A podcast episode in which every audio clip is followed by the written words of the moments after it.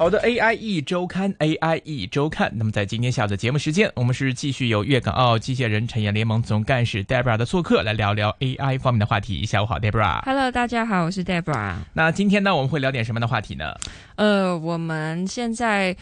去超级市场，很多时候就可以自己去买单嘛，嗯就是自己去呃扫描那个巴扣就可以给钱了。对，那在美国呢，它呃这个功能呢就添加了一个 AI 的元素在里面。哦，那说的呢，就是呢，在美国很有名的超级市场沃尔玛呢，它呢就放啊、呃把这个 AI 的防盗呢，嗯，啊、放进了这个呃呃结账的时候呢，如果你把呃可能有两两两两瓶牛奶，嗯可能只少到一瓶牛奶的话呢，他可能原意呢就是要把你抓到，嗯，可是呢，呃，这个 AI 呢，总是呢就抓错好人，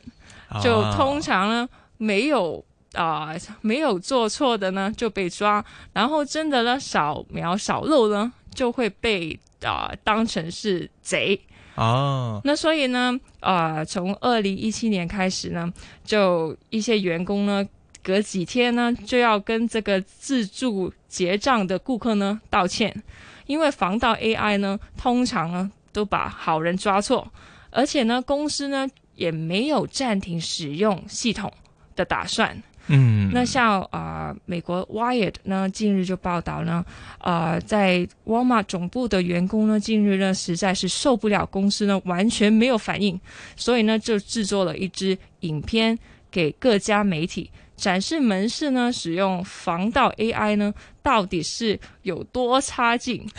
那由于呢就啊、我们就也要保护爆料者的的啊、的的的的身份，所以呢影片呢就没有公开。不过呢，根据媒体的说明呢，影片呢就展示沃尔玛呢采用防盗 AI，不但呢经常呢放过漏网之鱼，还会呢因为顾客呢将个人财物，就是可能嗯，给钱的时候不小心就把电话丢进了那个胶带里面，可是呢就没有没有没有 scan 嘛，嗯，然后就会发出偷窃的警示。可是呢，虽然就说，呃，最后来了，可能就把事情解决了，嗯可是感觉就很差啊。对就怎么可能被被人家误会我没有给钱？对，所以呢，片影片影片中呢就有一幕呢，就是展示防盗 AI 呢连续三次的犯错，就是呢刚刚所说的，可能有两瓶花生酱呢叠在一起，那只放一瓶，只 scan 一瓶，可是呢 AI 就没有也没有警示，嗯，呃，去呃试着放两罐牛奶，也是同样的，测试者呢成功呢把两罐都拿走。嗯，只少只少一罐，AI 也没有警示，可是自己的手机不小心掉进去呢，就嘟嘟嘟嘟嘟响，然后呢，所以呢，最后一次呢，呃，错误呢就让呃沃尔玛的员工呢非常担忧，因为觉得就诚实的呃销售者嗯，就一直会投诉啊，是，因为不是一次两次，而且呢就不断的发生，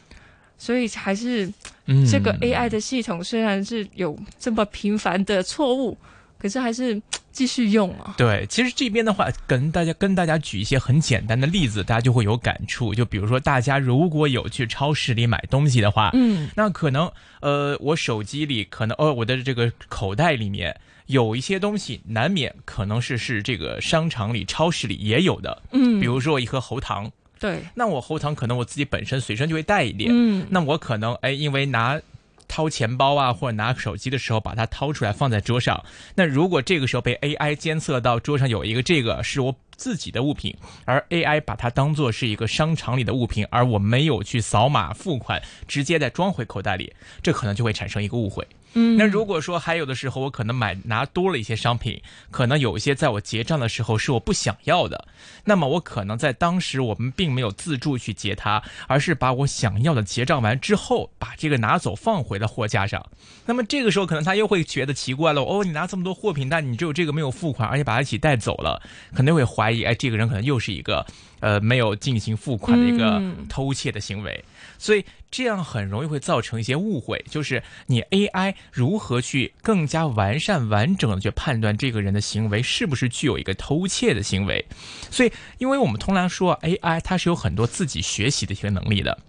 那比如说，他面对的某些情况，一次知道这样错了，两次知道这样错了，那么他可能会通过一些形式或者结果的测算，有一些不断的更新。他之前遇到过，哦，他这样子，呃，从口袋里拿出来的东西，然后再放回口袋里面，那这个可能是他自己的东西，这个不算是一个偷窃。那它应该会有这种学习、进步、改善的一个过程。但目前来看啊，沃尔玛它这次这个呃所用的这样的一个 AI 系统啊，暂时来看还没有说是可以达到这么先进的一个情况。那么沃尔玛这个防盗 AI 技术呢，供应商据说是来自于一个爱尔兰的公司，叫做 ever sing 它开发的一个技术。那么它是说它的主要的技术原理就是在这个超市结账区。根据每台机器的扫描，同时再结合电脑视觉等一些先进的技术，来进行及时的辨识潜在可能发生的偷窃行为。所以具体来说，他得出的一些结论的结果，就建基于这个系统可以分析镜头拍到的当中的画面。那如果拍到这个画面，经过他的分析发现有问题的话呢，就会直接传送通知到员工的这个智慧手表啊、手机啊一些电子装置上面，让员工发现，即刻来抓住小偷，或者是解决顾客结账时可能遇到的一些困难的问题。而且呢，这个 Everything 他们还会提供很全面的资料监控面板，而且还要为超市的管理者和企业来生产、来生成细到门市结账通道个别员工的及时报告，借助数据和 AI 的力量来想更精确的打击偷窃，同时降低零售业的这种损耗。但是目前来看，结果并不理想。对啊，好像我刚刚所说，有的人就是不小心的话，其实应该可能他的脸部嗯有一些数据可以扫描掉，对，或者是有的人其实他有犯案的一个因子在里面，可能是惯犯，是可能他的样子就是很冷静，会不会就可以叫面部改色心不跳。对，没错，有就很很有信心的犯案，是就不会惹人怀疑。可是这些可能数据他就没有太大引用在里面，嗯，所以可能很多漏网之鱼，基本上抓错了，可能就很单纯的就觉得你没有扫描，然后放在就就太太单一了，基本上好像没有用到 AI 的元素在里面，对。好像没有很实在，到底他怎么操作，因为根本就没有 AI 的 AI 嗯的功能。学习性对啊哈没有体现出来。对啊，我们再看美国，大家可能都会认为啊是世界上最先进、最发达的国家，国力最强的国家。但是我们看，在美国啊，根据一些行业报告啊，偷窃在二零一八年美国零售业的损失占比高达百分之三十五点七，造成的损失达到一百六十七亿美元。这相当于什么呢？相当于每分钟就有近三万美元的商品被偷窃了。所以可以想象啊，这个呃，作为这个美国的超市龙头，这个他们想要去打击偷窃的决心是有多强？每三 每分钟就有三万美元的货被偷了，这个发生在的还是美国，真的是有蛮夸张的一个情况。但是呢，当然是想通过 AI 来解决问题，但是目前来看啊，这个 AI 系统看来还是完全做不到。那么问题呢？大家还有发现啊，就是员工呢爆料的员工他就说啊，他们对于这个 Everything 防盗 AI 系统的不满，早在疫情之前就已经开始有了。嗯，那么而且显示呢，他们在一七和一八年都在内部提过 Everything 系统当中的一些问题，但是呢，看来这爱尔兰的公司啊，好像没有积极的回应，而且呢。好像是有更可靠的一些解决方案摆在公司面前的，但是公司不理睬。我们来看呢，像沃尔玛的收银台开发商 NCR，他在二零一八年收购了另外一家防盗 AI 公司，叫 StopLift。那么爆料员工就说啊，他无法理解为什么在整合了难度更低的前提之下呢，而沃尔玛都不愿意尝试 NCR，也就是他们的收银台开发商提供的一些解决方案。而且呢，这个沃尔玛旗下的这个尖端技术研发团队智慧零售实验室，他们自己啊也在做这方面的一个。呃防盗的解决方案的研发工作。那么总部负责防盗技术的员工，他们收到的讯息呢，就是认为啊，这个由他们的这个 IRL，就是他们的这个研发团团队智慧零售实验室的方案呢，他们的这个防盗的准确率比这个 Everything 要好很多。但是呢，根据报道啊，这个他们的这个实验室的方案并没有被大规模的推广，截止到今年二月，也只在五十个门市来进行了一些测试。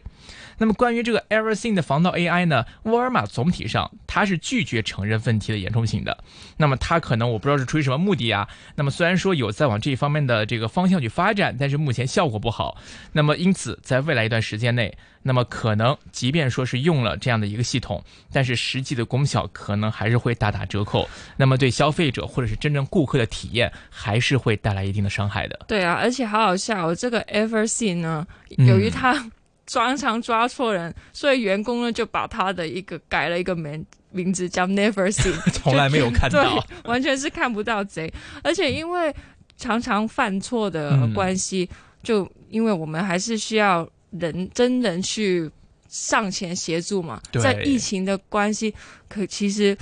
应该对呀，应该就有越远离就越好。嗯，反而这个促进了。人与人之间的交叉感染的机会，所以这个就 其实就很很严重的。对，而且其实大家可能如果没有想有想到的话，因为它 AI 在工作的过程中，它同时有信息的收集。嗯，当然每个人都不喜欢被当贼看。那可能我因为某种误会，我被这个 AI 系统定义为一个贼人或者是行窃者。那么经过它的这个数据分析，对我有了这样一个标签。那最起码我的面容、我的身形。我的一些基本的一些外形的数据，它是捕捉到的，并且在 AI 系统里面定义我有过这样的一些。疑似的行窃行为，那当然，如果这样的数据或者这样的分析结果仅仅在内部使用，可能也还好。但如果说这样的一些数据流出去了，或者是放在一个更多的、更广的平台上被人使用、被人发掘的话，那么首先个人隐私是一个问题，另外就是个人的信誉值会不会因为这些错误的分析数据结果，给这个人本身在其他的一些个人的理财呀，或者是这个经营方面的一些这样的一个信用值方面带来负面影响。其实这个大家可能也。也是一个不能要忽略的一个问题，而且在这个 AI 上面，在我的感觉应该要加一点 deep learning 在里面，可是好像没有运用到这个元素。对，可是呢，刚好相反呢，在美国呢，它在另外一个地方呢，就啊开发了一个机器人，它就可以的巡逻葡萄园。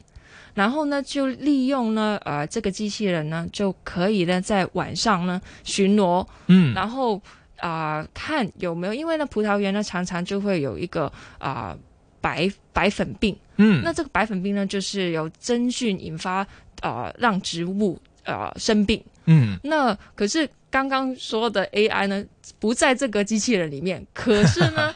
它也能够做到一个扫描的作用，然后呢，让农民呢就可以啊不用常常换啊新的啊药物，因为呢这个菌呃这个细菌呢这个病呃这个呃菌呢其实它有一个抗药性，嗯，如果常常用不一样的呃呃呃呃药物的话呢，其实就那个成本会增加。可是现在呢，就是透过这个机器人呢，就是在晚上呢就。去扫描看有没有真菌，然后就可以用一个紫外线的功能，把那个白粉病原呢就啊啊杀掉。嗯，那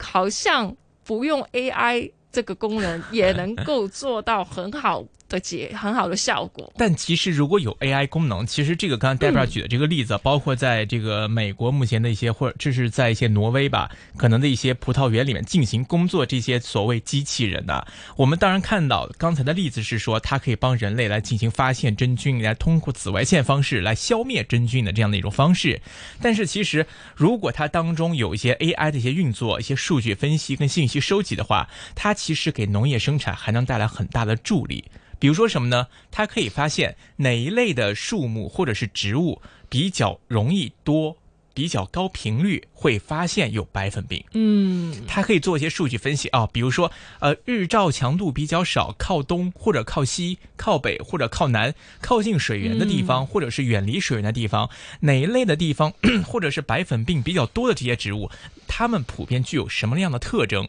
哎，这个可以给大家做一个参考啊。可能之后有些农民在进行农业生产的时候，那在。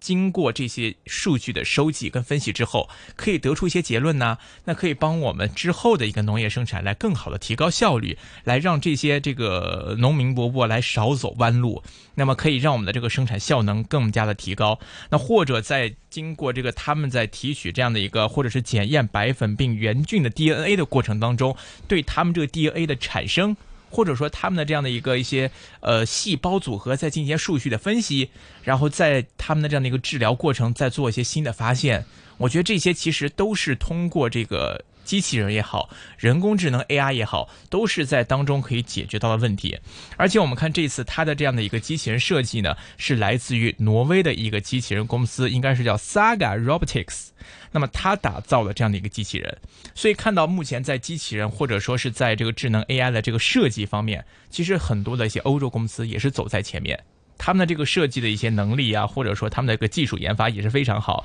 所以大家不要小看，好像是农业，就是我们的 AI 一定要用在高科技领域，用在医学，用在科网这方面才叫做这个人工智能 AI。其实，在我们这个农业生产当中，如果大家善于运用的话，这个人工智能 AI 机器人也能够产生提供到很大的一个帮助了。好的，今天节目时间到这也差不多了，那么感谢 Debra 给我们带来的话题分享，我们下周节目时间再会，拜拜，拜拜。